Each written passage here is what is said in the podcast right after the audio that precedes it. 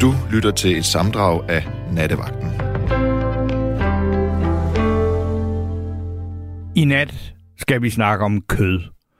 Og kød er jo altså gået hen og blevet meget mere end bare noget, vi spiser.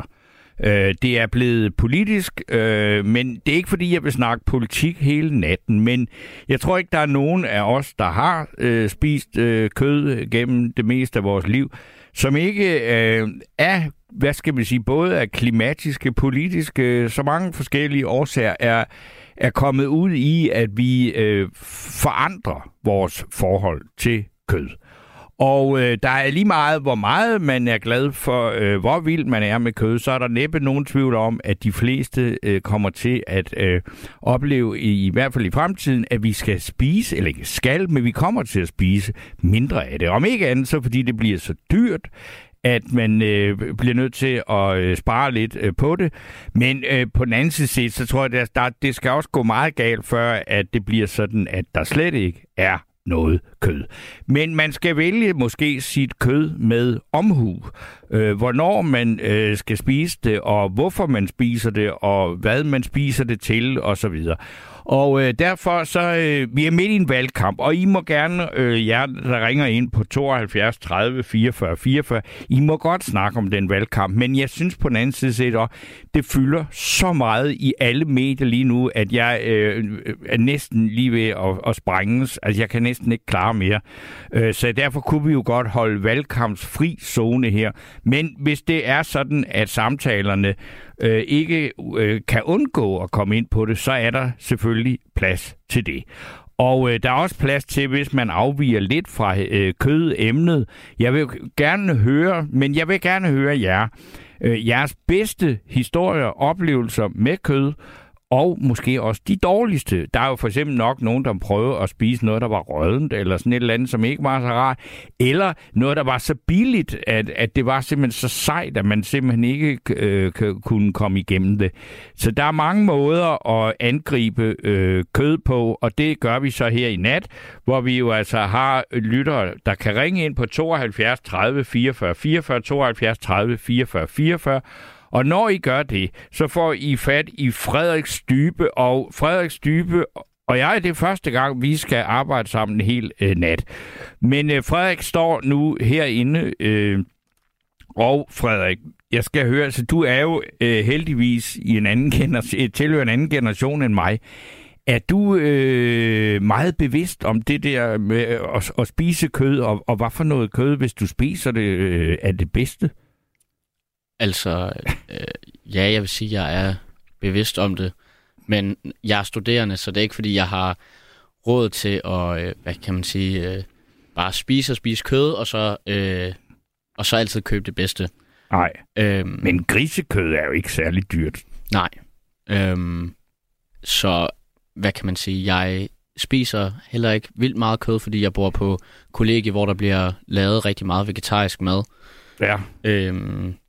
Ja, men jeg køber også kød, hvis jeg skal lave mad til mig selv i weekenden. Altså nu er det mange år siden, jeg har boet på kollegie, men altså, der kan jeg slet ikke huske, at vi havde slet ikke nogen diskussioner om det der.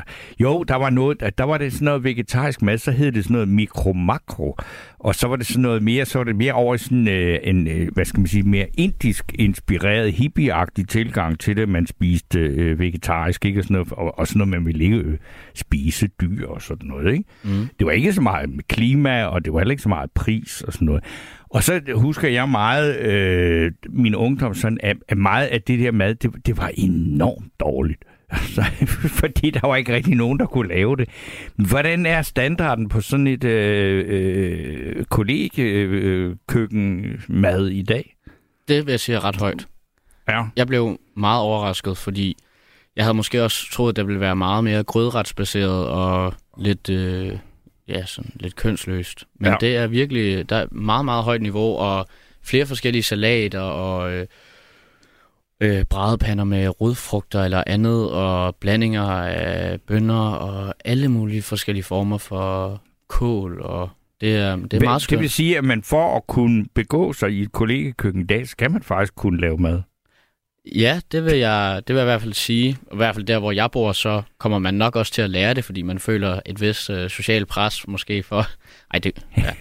altså for at kunne lave noget god mad. Hvad er dine retter, når det er dig, der står for den? Det skifter meget. Sidst jeg havde madklub, der lavede jeg en sådan italiensk inspireret aften, hvor jeg lavede spaghetti carbonara, og så lavede jeg... Der var jo kød. Ja, men der var også både en... Altså, der var også en vegetarisk version. Okay. Og så var der tomatsalater, og så havde jeg bagt brød, focaccia, og så havde jeg også lavet bruschetta. Og det er alligevel et ret omfattende projekt. Ja.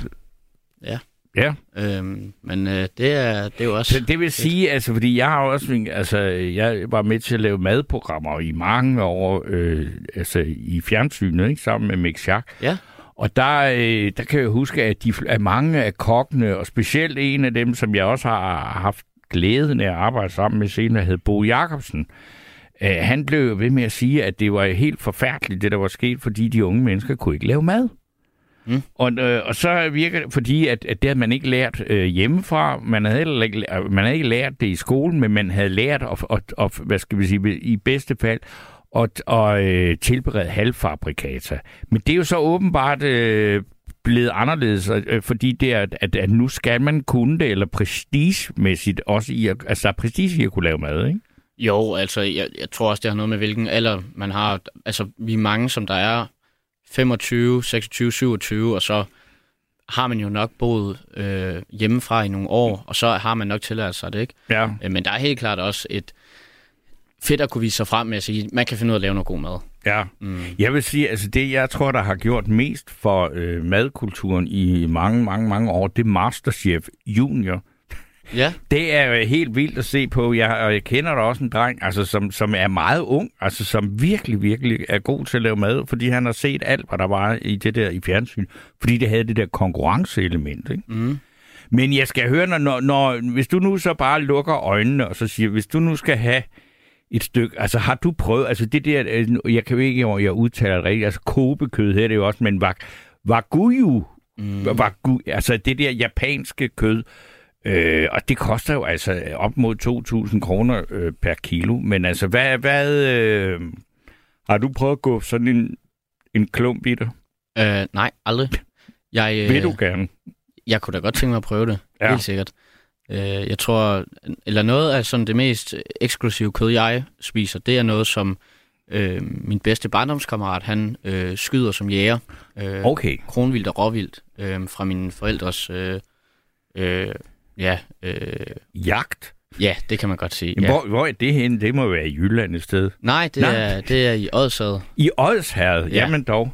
Yes. Og det er meget, meget lækkert. De går og gumler på nogle frugttræer og så videre. Ja. Så det er også det med vildt, det er sådan lidt sødere kød, ikke? Jo, det er det. Altså, og så har det jo også bare en... Altså, det har rigtig mange smagsnuancer, synes jeg. Du kan jo også godt smage det her, at det også har været ude. At det er vildt, ikke? Ja. At det har en... Altså, det er sødt, men samtidig så er det også... Altså, kraftfuldt, så det er også som om kødsmagen er lidt mere intens. Ja. Så kom vi sgu i gang med nattens emne med en vildtkender fra Odsherred. Ring ind på 72 30 44 44, og så får I Frederik Sybe, skulle lige se kødæderen fra Odsherred i røret. Og så skal jeg også sige, at der er plads til også kødhistorier og kødvimmelser, hvis man har det, på sms, og det er jo så på 1424, og der er allerede et par stykker, der har skrevet noget her, og både om kød og om noget andet, ikke? Der er en her, der skriver: Kære Torben, primo november spiller Uffe Sten sammen med orgelprofessor Ulrik Spang i min fars gamle kirke over for Stjernegården, hvor Uffe begyndte at klimpre på guitar. Jeg går ud fra, at det er en meget intern mail, den her, eller sms, og den er over for Stjernegården. Uffe Sten er... hvad skal vi sige, guitarprofessor ved konservatoriet i Aarhus, men han stammer oprindeligt fra Odense.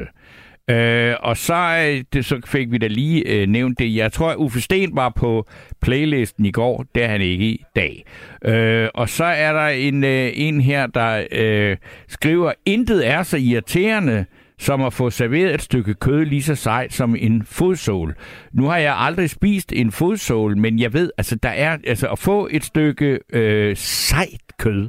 Det kan jeg simpelthen heller ikke rigtig forstå, at man kan have nogen glæde af. Men samtidig har jeg også spist og mødt mennesker, som er så dedikeret til kød, at de hellere spiser et helt vildt sejt stykke meget, meget dårligt grisekød, end ikke noget kød.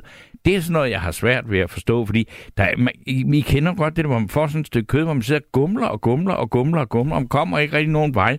Og på et tidspunkt, så åbner man munden, og så tager man sådan noget, så er det sådan noget gråt travlet noget, man har fået. Og det kan bare ikke rigtig komme længere. Og nu skal jeg så sige velkommen til enten, jeg ved ikke, hvem er det er, jeg snakker med, men nu enten så er det Jamil, eller også så er det Jonas. Nu ved jeg ikke, hvem er det er jeg? Men det er også begge, du har i røret. Ja, vi sidder begge så for medhør her. Okay, og det vil være skønt, hvis I kun taler en af gangen, men jeg skal høre, hvem lægger for? Hvad er det? Hvad har I at sige om aftens kødemne? Jamen, jeg kan da godt starte med at introducere os. Jeg er Jamil, jeg er 26 år, og min ven Jonas, han er 26 også. Og ja, vi havde sådan en dårlig oplevelse med kød, da vi var i Kambodja, hvor vi fik noget mildt talt rådent kød, som ikke var så godt for os. Så vi vil gerne snakke om noget ulandskød, hvis vi må. Jeg vil meget gerne høre om det der rådende kød i Kambodja. Ja. Jamen, det der egentlig skete, der var vi jo egentlig rundt på sådan en psykedelisk svampetur rundt omkring i Sydøstasien. Okay. Og så kommer vi rundt og rejser rundt omkring Angkor Wat-templet og bliver egentlig tilbudt spændende kambodiske svampe. Spændende kambodiske svampe, det er sådan noget psilocybin, altså det svarer til at være på sådan en syretrip? Ja, tæt på i hvert fald. Okay. Det er i hvert fald, at du er i en euforisk verden. Ja. Og så bliver vi så inviteret indenfor af en masse af de der munker, som er rundt ved det tempel deroppe. Ja. Og der er de simpelthen tilberedt. Var det organer, altså selve dyret, de havde taget. Og det er simpelthen den værste oplevelse, vi nogensinde har set. Altså ikke nok med, at vi er i et helt andet luftlag end alle de andre, der sidder i det tempel der. Og så skal sidde og prøve og fordøje den her lever, eller hvad det nu end var, vi spiste. Og det har simpelthen resulteret rigtig voldsomt. Det har fået, altså det har givet os men efterfølgende. Jamil, han er blevet blind på sit ene øje, og jeg har så også jeg har fået fjernet et stykke af min ene tand. Okay, nu skal vi lige, I skal lige holde, hvad skal vi sige, tråden, eller tale ned i mikrofonen. Altså, Jamil havde mistet et halvt øje, var det sådan, og så var der en af jer andre. Nej, mit syn på det ene øje er blevet reduceret med cirka 50%. Ej, det er da også meget. Ja, det svarer til, at jeg skal komme med briller, der er styrke 4,50. Ja, det er meget. Ja, det er meget. Og specielt, når jeg ikke har brug for briller generelt. Men efter den tur, så skulle jeg simpelthen gå med briller. Og hvad var det, Jonas? Han var også blevet skadet. Hallo? Ja, hallo, hvad siger du? Ja, vi skal lige have din skade på plads også. Ja, jamen, der er simpelthen lavet noget ravage i min tarm, så jeg har været nede og fjernet et stykke af min tarm. Ikke noget, der har været sådan alvorligt, men at det var alligevel voldsomt at stå under kniven for sådan en grim oplevelse der. Altså, jeg er i bedste velstående i dag, men det var også helt vildt at så indtage noget, der er så skidt og så ulækkert, og så oven i købet være på syretrip samtidig. Ja, men jeg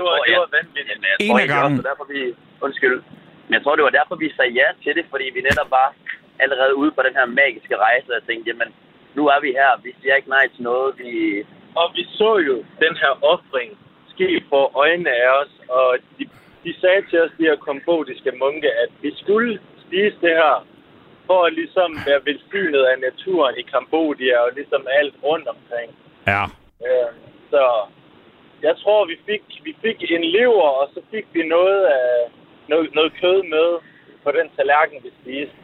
Og vi var jo de eneste turister, der var der på det tidspunkt, der var på syretrip. Så det var ret barsk. Det er ret vild historie, må jeg sige, men har det så betydet, udover de der helt fysiske skader, I fik ud af det, altså, så har I så fået et meget dårligt forhold til kød bagefter, eller sådan noget? Hvad der er svamperusen fortog sig? Jamen, altså svampene, de gav os egentlig også sådan en åbenbaring med, at man nok ikke lige skulle spise kød, der lige var blevet tilberedt for øjnene af os. Men vi har ikke haft sådan noget med, at vi ikke ville gå ned i det danske supermarked og købe kød dernede fra. På den måde er vi ikke afskrækket, men vi er afskrækket med, at vi ikke har lyst til at tage til udlandet og bare prøve alle mulige kød, der bliver serveret for os. Det er okay at sige nej. Så I er ikke blevet kredsende på den måde? Nej, det er vi ikke. Jeg spiser godt nok kun oksekød fremover. Jeg har kuttet alt kyllingkød, lammekød og selvfølgelig også hjort efter oplevelsen. Hvorfor har du gjort? Altså, er det fordi du ikke kan lide det, eller er det klimapolitisk eller hvad? Det er alt for indskræng, hvad jeg får ned i min krop. Jeg har også begyndt at blive lidt mere orienteret omkring det grønne, altså grøntsager og frugt og lave smoothies hver dag. Ja. Men jeg kan fortælle dig, at en måned efter vi var dernede, så hørte vi en anden historie med, at en anden fyr havde været dernede, også fra Danmark. Han var blevet blind på begge øjne. Hold da op.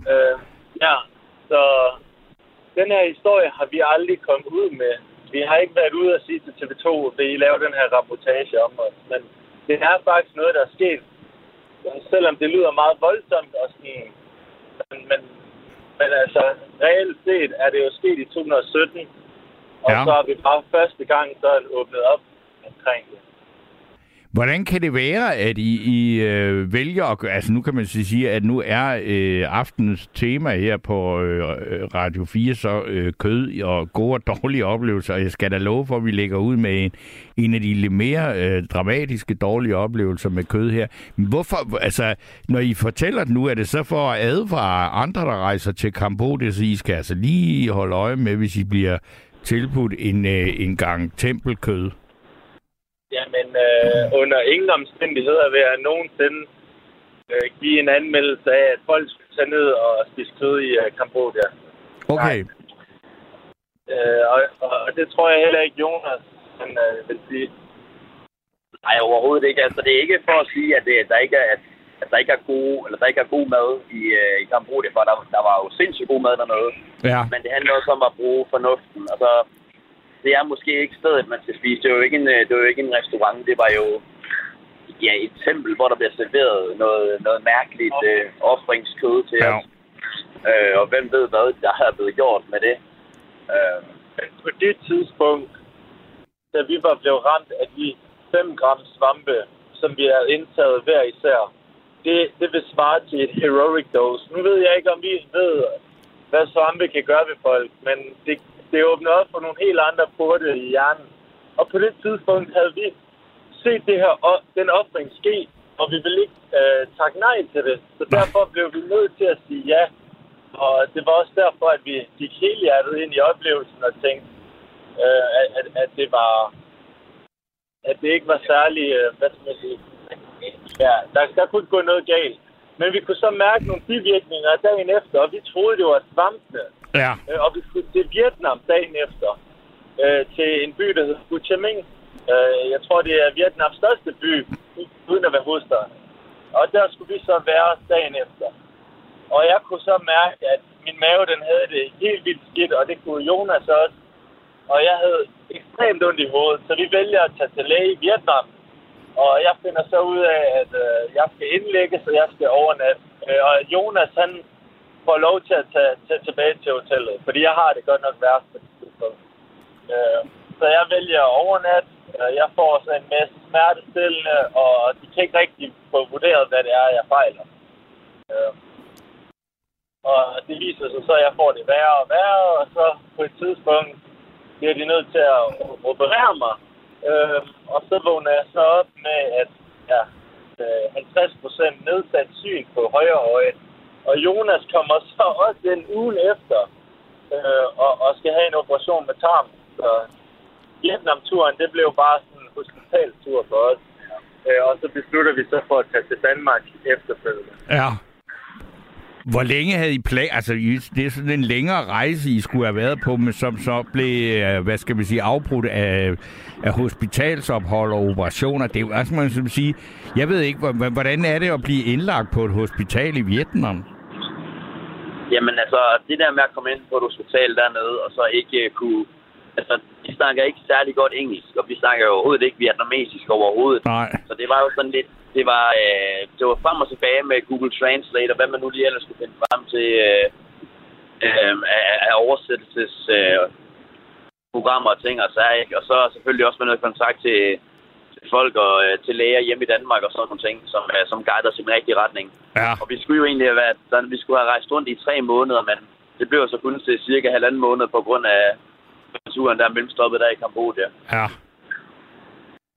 Må jeg så sige, hvad fik jeg til at tage sådan et svampetrip? Fordi, altså man skal sige, så vidt jeg er orienteret, så er sådan noget med at være på svampe og sådan noget. Det er jo noget med i høj grad at gå med det, som den oplevelse, som det jo er en psykedelisk, altså hvor man hallucinerer og alt det der, og gå med det, og så tænke, at det tit er sådan noget, man forbinder med, at det skal man gøre i trygge omgivelser, og det var det vel, kan man vel ikke sige, at Kambodja i et tempel og sådan noget egentlig var? Nej, det er ja, du ret i, men vi havde sådan en fornemmelse af, at på det tidspunkt havde vi intet arbejde. Vi havde en opsparing, og vi vidste, at vi skulle ud og rejse. Vi vidste ikke, hvornår.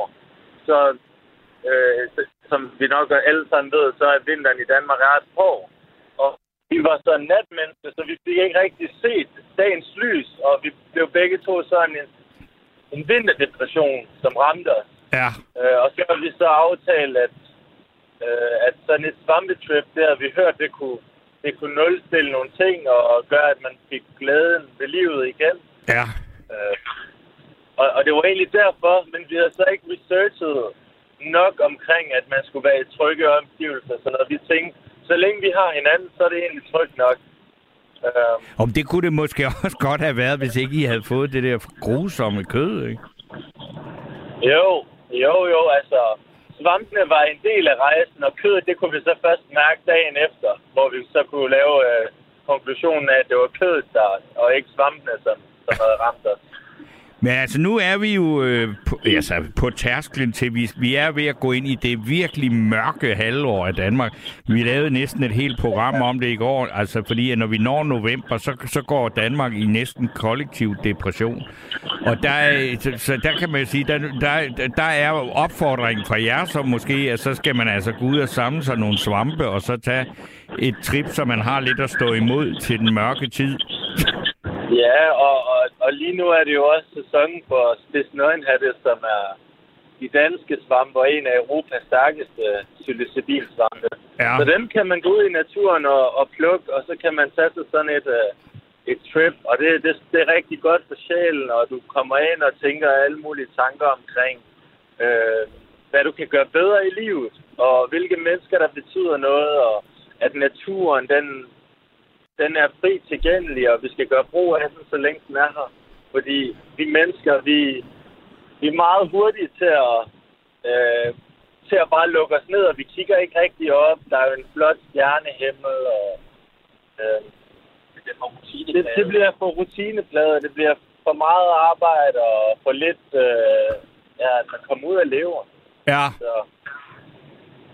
Jamen altså, det er jo opfordringen her fra jer, er, at man skal gå ud og tage sig en gang spids nøgenhat, og så gå vinteren i møde med den. Det er en oplevelse, du ikke kan slutte. Nu lyder jeres... altså, jeg er virkelig dårlig lyd på jeres telefon. Jeg ved ikke, hvad I laver med den. Nå, det må du undskylde. Jeg tror, jeg holdt på mikrofonen. Nå, okay. Men jeg vil egentlig også sige mange tak for et meget spændende indlæg omkring jeres Kambodja-tur. Det er os, der takker. Og hvis du har et lille spørgsmål at slutte af på, så vil vi gerne svare til Danmark derude. Jamen, jeg tror mere, det er lytterne, der har nogle spørgsmål til jer, men jeg... Jamen, fyr løs! Vi vil gerne svare på lytternes spørgsmål. Men også, eller, jeg kan ikke rigtig finde ud af, jeg skal læse enormt mange, der er kommet mange kommentarer, men måske ikke lige frem til jeres historie, der... Men det er der faktisk ikke, men jeg vil så sige, at jeg synes, at det er en opbyggelig historie, at man skal ikke tage svampetrip i et tempel med noget offerkød i Kambodja. Det kan vi vel godt lande på. Ja, det I har betalt en høj pris for, men også for at tale en meget dramatisk historie. Så er der en, der er Jens, der skriver, og han skriver, nøgen spidshat. Kan man komme i vodka, så er den ikke så farlig. Det ved jeg ikke, om I siger, at I ved noget om. Nej, det har vi ikke prøvet. Vi holder os til svampen alene. Okay. Og jeg var ikke klar over, at vi kom over i den her afdeling, for ellers så skulle vi jo høre noget Uffe Lorentzen-musik og alt det der Space Nøgenhat-band. Det bliver så en anden aften. Det bliver en anden aften, men kan I have det godt, og pas på det, der er tilbage af jer. Jo, tak. Det var så lidt. Fordi så nu kan jeg nemlig så byde velkommen til Jørgen Kirkegaard. Og lige inden jeg får ham igennem, så kan vi lige tage et par sms'er mere. Ikke? Der er en her, der skriver... Leverpostej er danskernes fra. Ja, det kan man også sige. Alle danskere hader stiklev, men moselever på et stykke rødbrød, det elsker vi. Ja, det er jo så leverpostej, men der er jo også andet end lever i leverpostej. For eksempel, det er der ikke så mange, der ved, at man kommer sardiner i leverpostej og moser dem med rundt, ikke? Og så er der en her, der skriver, det er Jens fra Nykøbing Falster. Han skriver, jeg havde en farmor og en farfar på Falster, så jeg ved... hvad superkød og brun sovs er for noget, så jeg spiser aldrig på McDonald's. Jeg er født med kvalitetsmad. Og og sådan kan der komme, sådan er der flere historier. Men nu skal jeg snakke med Jørgen Kirkegaard. Eller Jørgen Kirkegaard, ikke? Hallo. Jørgen. Jeg er teknikken. Kan du høre mig, Jørgen Kirkegaard? Ja. Jeg kan høre dig. Kan du høre mig? Altså, vi er her også stadig. Ja, men nu skal jeg høre, hvor Jørgen Kirkegaard, er du der? Ja. Okay, så vil jeg godt bare høre, hvad har du at sige til aftens kødædende emne? Jeg synes, det er et glimrende emne, og jeg er lykkelig for det. Og jeg ved, du godt vil vide, hvem det er, du snakker med. Jeg er en fyr på 78. Okay. Som ved, hvad jeg snakker om.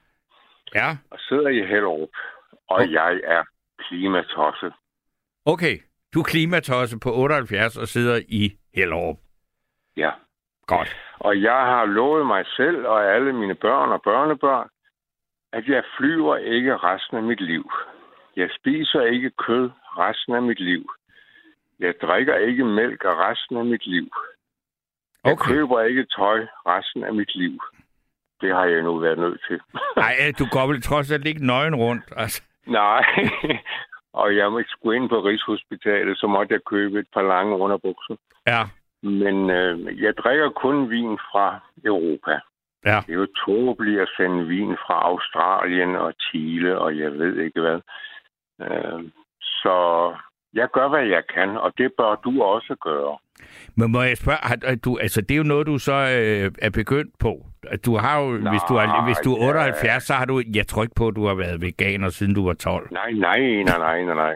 Jeg begyndte for 10 år siden, og så gik det op for mig, at hvor alvorligt det var. Jeg har undervist i geografi og historie i mange herrens år, og også i drivhuseffekten, men for 10 år siden, så tænkte jeg, at det går rive galt. Ja. Metan og CO2 og forbrug og fandens pumpestok. Mm-hmm. Så vi er nødt til, du og jeg og lytterne, er nødt til at nedsætte forbruget. Men er det, altså, jeg ser, som jeg har registreret det sådan over de sidste par år, så er i hvert fald i de kreds, hvor jeg kommer, og det en af de kreds, jeg kommer i, det er jo som min egen, altså der er kødforbruget, det er ikke forsvundet, men det er blevet reduceret meget betydeligt. Jamen det er det. Helt sikkert også hos mine børn og børnebørn. Det jeg egentlig godt vil høre dig, jeg synes, du er en klog mand, og det gælder hele Radio 4. I hvilket omfang kan man tillade sig at skamme folk ud, som flyver og spiser kød og sviner med CO2?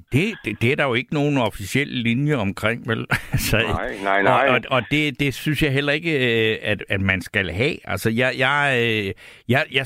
jeg tror ikke på udskamning. Altså, det må jeg sige. Altså, jeg tror faktisk, at det fører det modsatte med sig. Fordi hvis man håner og skal udskamme folk, så får man sådan en trodsighed, der siger, nej, fandme nej, om jeg vil høre på sådan noget hysterisk noget. Giv mig en hel okse, og jeg tager den i en mundfuld, ikke? Ja, jamen det er rigtigt, hvad du siger. Men jeg har nu besluttet, at fra nu af vil jeg til at skamme ud. Der vil jeg sige sandheden. I ødelægger jorden, og I ødelægger klimaet, I ødelægger mine børn og børnebørn og oldebørn. Nu må I fandme holde op med jeres utrolige forbrug af alverdens ting og sager. Men jeg har besluttet at skamme ud fra nu af.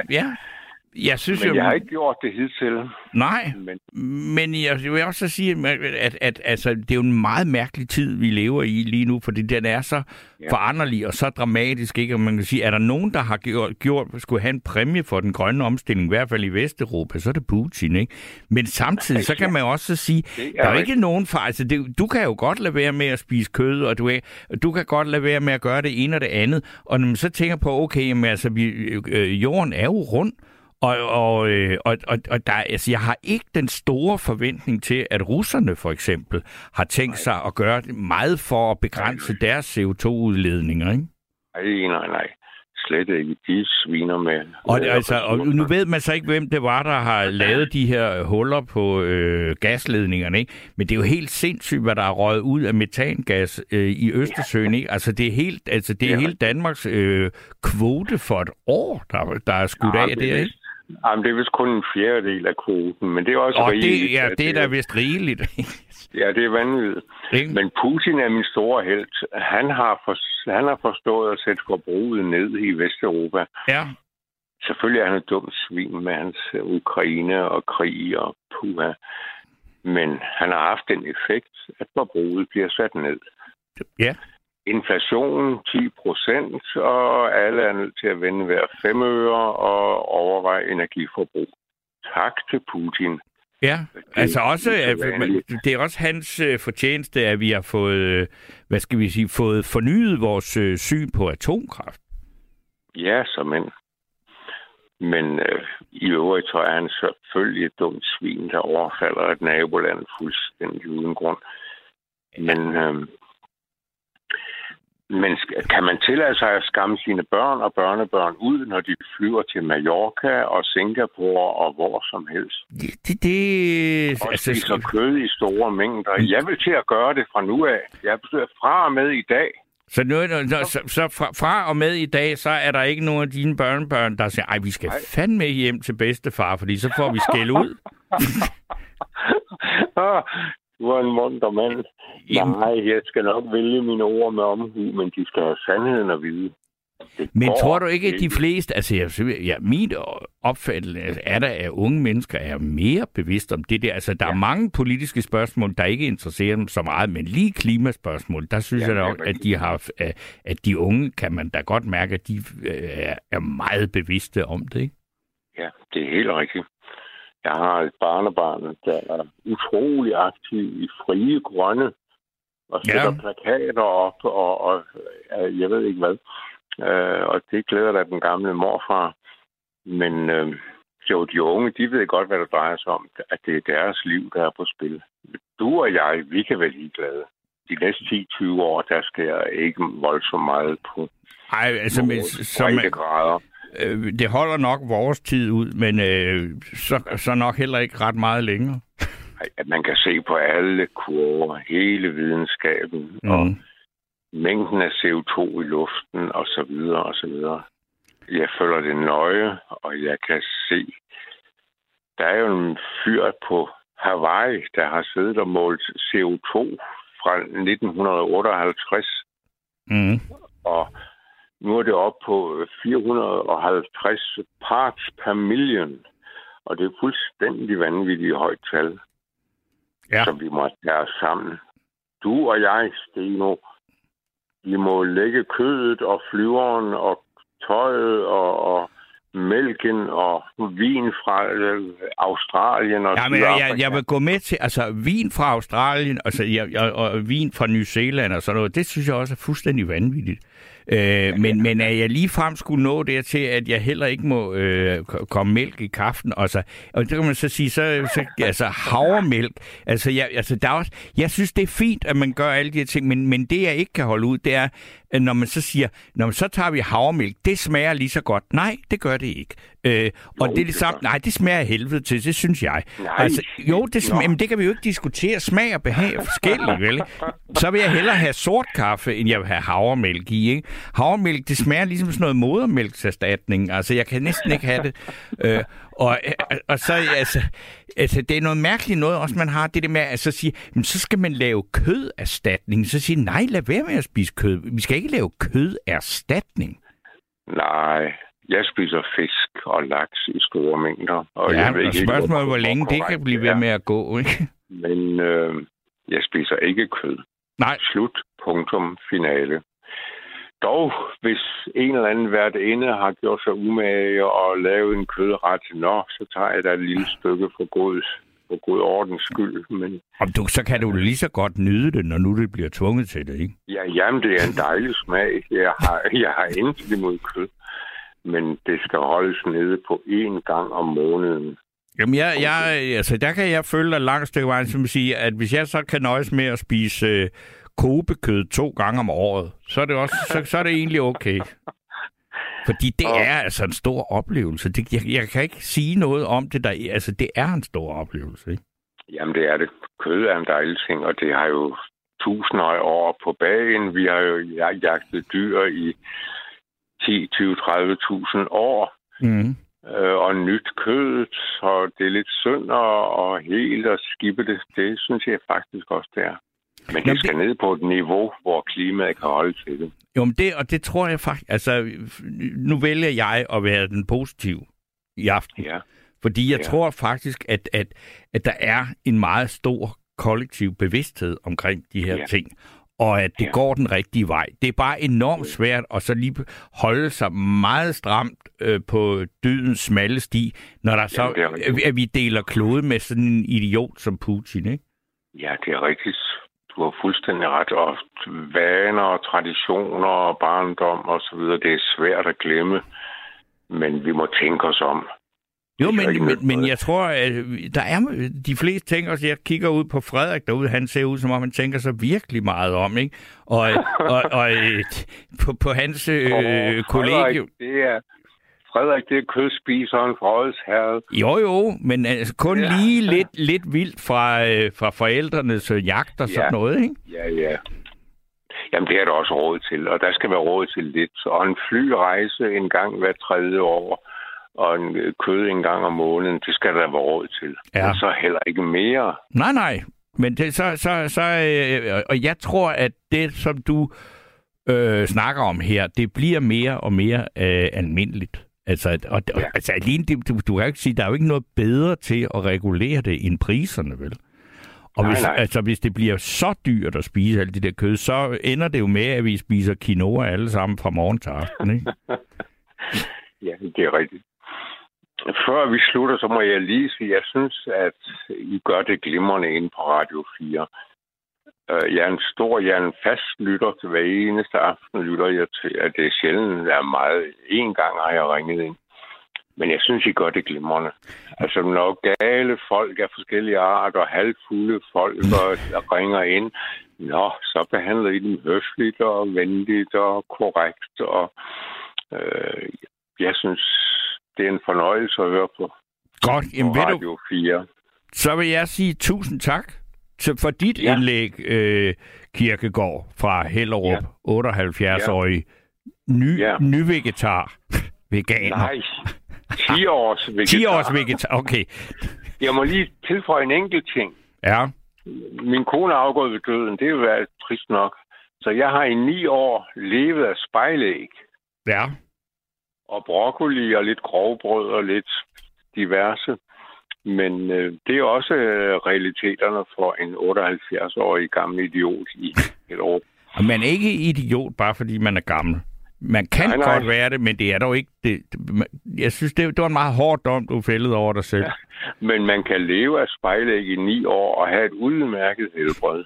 Okay. Det vil jeg gerne lige meddele. Så skal jeg ikke andet sige. Så siger jeg tak til dig, og så vil jeg læse et par sms'er, der er kommet her, mens vi har talt sammen. Ja. Og der er en her, der skriver, jeg skruer ikke ned for min kødspisning, for det er bare noget pis, som klimatosserne har trukket ned over hovedet på os. For der har været kvæg i millioner af år. Hvor svært kan det være, Jens den Pruttende? Og det er Prutte Jens fra Nykøbing Falster, som jo, når han har spist en del kød, så nyder måske at gå op og slå nogle ordentlige prutter i køen i Irma, for ligesom at se, hvad det er, det kan fremkalde reaktioner. Og så er der Tony, der skriver, stoppet man med at fælde store skove i verden, ville det hjælpe mere på klimaet, end hvis alle i Danmark begyndte kun at spise græs fra i dag. Og så er der en her, der skriver... ja, det gider jeg ikke. Det er en, der brokker. Det er Ejner, der brokker sig over noget fra i går. Det springer vi lige så stille over, fordi det er der jo ikke nogen i det her program, der kan relatere sig til. Og så er der en her, der skriver, klimatosser, er det ikke dem, som spiser dyrenes mad? Det var så en kommentar fra Hans Jultved fra Hillerød. Og så er der Ina, der skriver, spiser indringer op lakseopdræt. Skadeligt for havmiljøet. Ja, det er ikke nemt at lave noget mad, der ikke skader noget som helst, men der er dog også, vil jeg sige, det var en diskussion, jeg havde med en, der havde aktier i lakseopdræt. Det man også kalde for lakseaktier. Det er et fint ord. At det er også blevet bedre, end dengang man nærmest opdrættede norske laks, på i fjorde, der hvor de voksede op på en havbund af deres eget lort og bunker af uspist foder. Det var ret ulækkert. Så skal jeg lige læse en sms, inden at jeg skal snakke med Prutte Jens. Og sms'en, der står efter COP15 i Copenhagen, og COP15, det var der, hvor Lars Løkke sad ude i Bella Center og snakkede, when I bang this hammer, var verden i gang med et totalt CO2-stop, og Obama har præget USA til Joe Biden, som nu ændrer klimapolitik i USA. Alt har været det ypperste for at stoppe drivhusgasser. Med Putins invasion og energikrise er forskernes arbejde i 30 år gået tabt. Og om 2 til 4 år vil drivhusgasser være vores atombombe, da ionisering af solens UV-stråling overstiger, hvad økosystemet kan tåle. Dyrene i natur får kræft. Smertens ondskab er landet. Det var en dommedags sms, der kom her. Og værsgo, Jens, så er det din tur. Det var en ordentlig en, den der, var. Ja. Og vi har jo også nogle uhyggelige ting over os. Men måske så er det helt ikke så uhyggeligt, som det lyder til. Det har man lov til at ligesom tro lidt på, ikke? Ja, det er spørgsmålet. Altså, jeg ved ikke, altså, det kan jo være, uanset hvad man tror på, altså, at altså, om det er så slemt, som det bliver skitseret her i sms'en, altså, hvis det er det, hvad skal man så gøre, ikke? Ja, så, altså, jeg tror bare, man skal... Jeg tror sgu bare, man skal sådan tale lidt... logisk, og så se på, hvad egentlig der sker. Prøv mange gange at forestille dig, ude på savannerne, over i USA og i Afrika rundt omkring, hvor mange dyr løber der egentlig rundt der. Store gazeller, okser og skidt og meget. Det er jo godt nok mange dyr, ikke? Jo. Ja, men der er jo ikke nær så mange, som der har været, vel?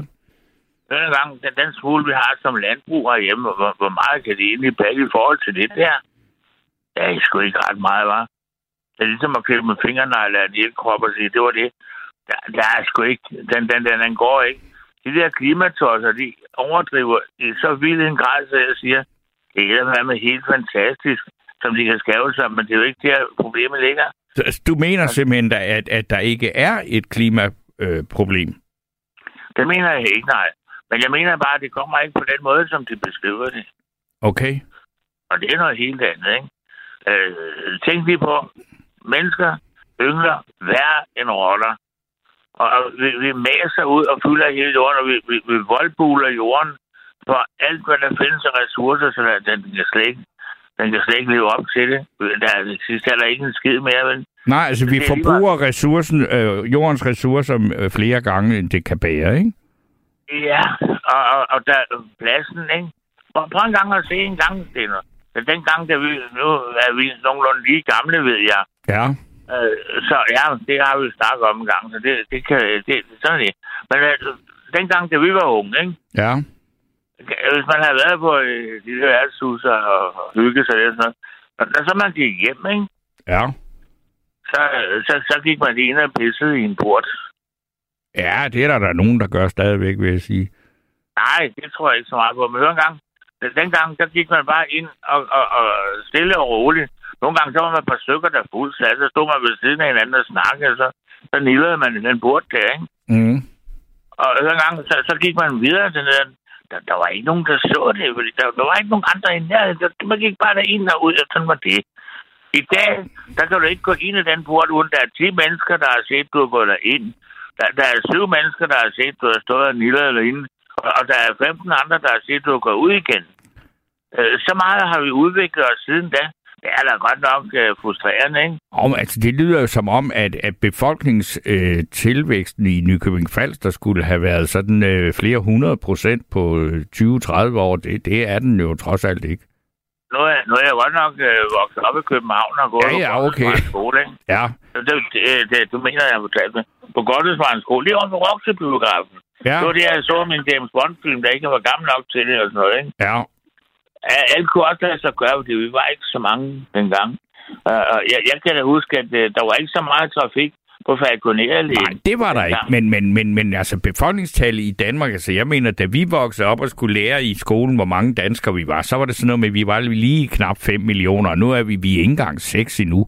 Så mange flere er vi jo. Altså, vi har jo ikke en befolkningstilvækst, som var det Bangladesh eller sådan noget. Jeg kan så ikke bevise de tal, du nævner der, så det lader det være lidt. Men jeg synes i hvert fald bare, når man ser det, man oplever, ikke? Jo. Jeg har så min egen bil at køre i, når det nogle gange.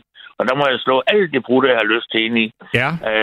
Jeg ruller bare vinduerne lidt ned, ikke? Jeg har elektriske ruder, og det er nødt til, så fik jeg ondt i armen af rullet hele tiden. Men der kan jeg også køre en tur til København og se, hvordan det ser ud, ikke? Jo.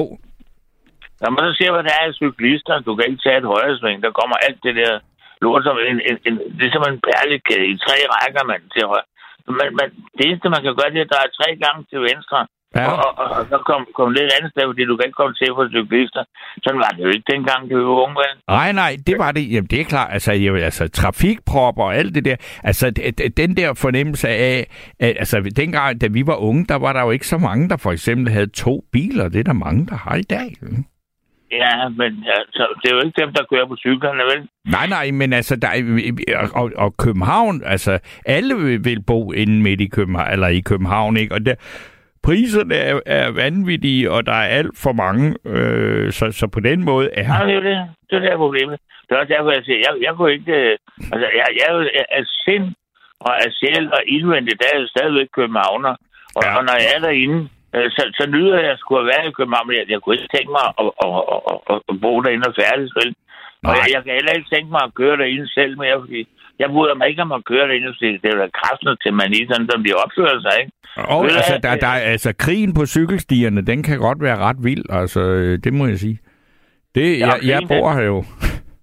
Ja, og krigen på cykelstierne, det opfører sig på en måde, som man kan ikke færdes i bil derinde uden at udsætte sig selv for en eller anden form for noget, jeg helst ikke vil nævne, når det er rigtig meget beskidt, ikke? Altså, cyklister, det er noget forfærdeligt noget nu. Når der er noget, der bliver meget af, det bliver altid en præcedens, ikke? Mm. Og mennesker, når der bliver for mange af dem, så er de også en præcedens. Og vi er blevet for mange samlet på et forligsted i Danmark, og vi lukker alt muligt ind udefra.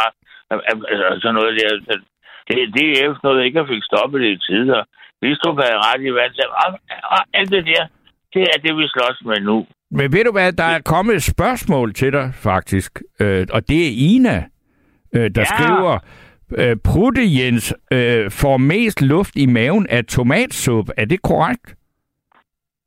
Ja, det er 100%, hvis man spiser tomatsuppe. Så hold det op. Så skal jeg i supermarkedet, fordi så bliver det rigtig morsomt. Altså, fordi de, altså, så er de saftspændte og dufter virkelig godt. Prutterne. Ja, fordi jeg ved ikke, hvad der er i den tomatsuppe. Jeg elsker tomatsuppe, og har gjort det lige fra barn af. Det har været min livret lidt langt til det. Jeg har spist tomatsuppe i aften, så vidt sindssygt. Men jeg kan ikke sådan helt... Fordi så dagen efter, så er jeg nærmest en atombom, der går rundt på to ben og siger, der var man et gasværk. Tak skal du have.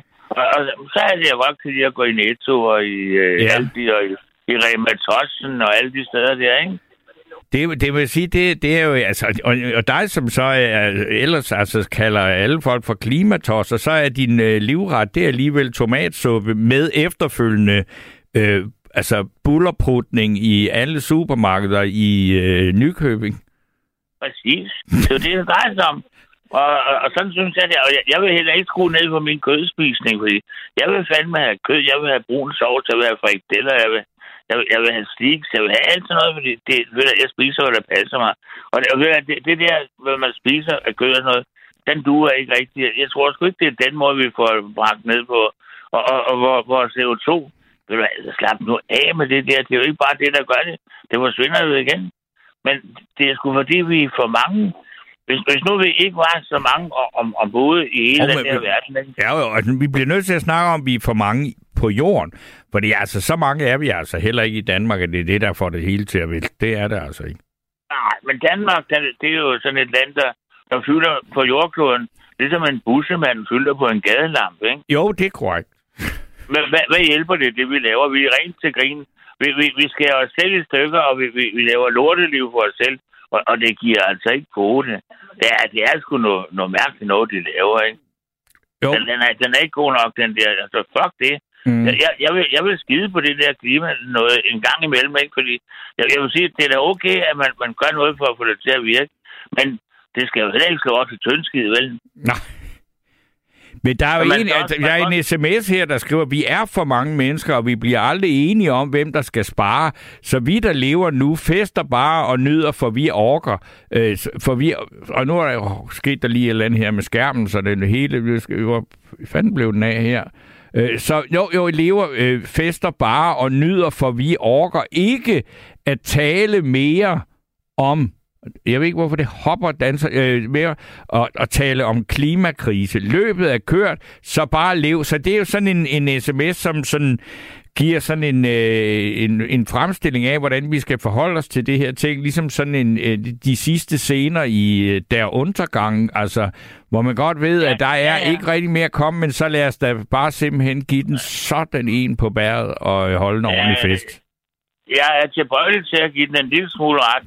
Har du nogensinde modtaget de mails, der hedder klimarealisme? Nej, det ved jeg sgu ikke, om jeg har.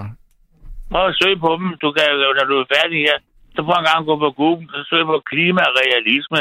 Læs lidt om, hvad de skriver, fordi at, der er virkelig noget om det, fordi det hænger slet ikke sådan sammen. Og der er virkelig så mange løgnhistorier i deres målinger, og alt det, der foregår. Der er nogle videnskabsmænd, der er gået sammen og har lavet noget, der hedder klimarealisme. Og det udgiver de som gratis mail til folk. Man kan bare abonnere på dem.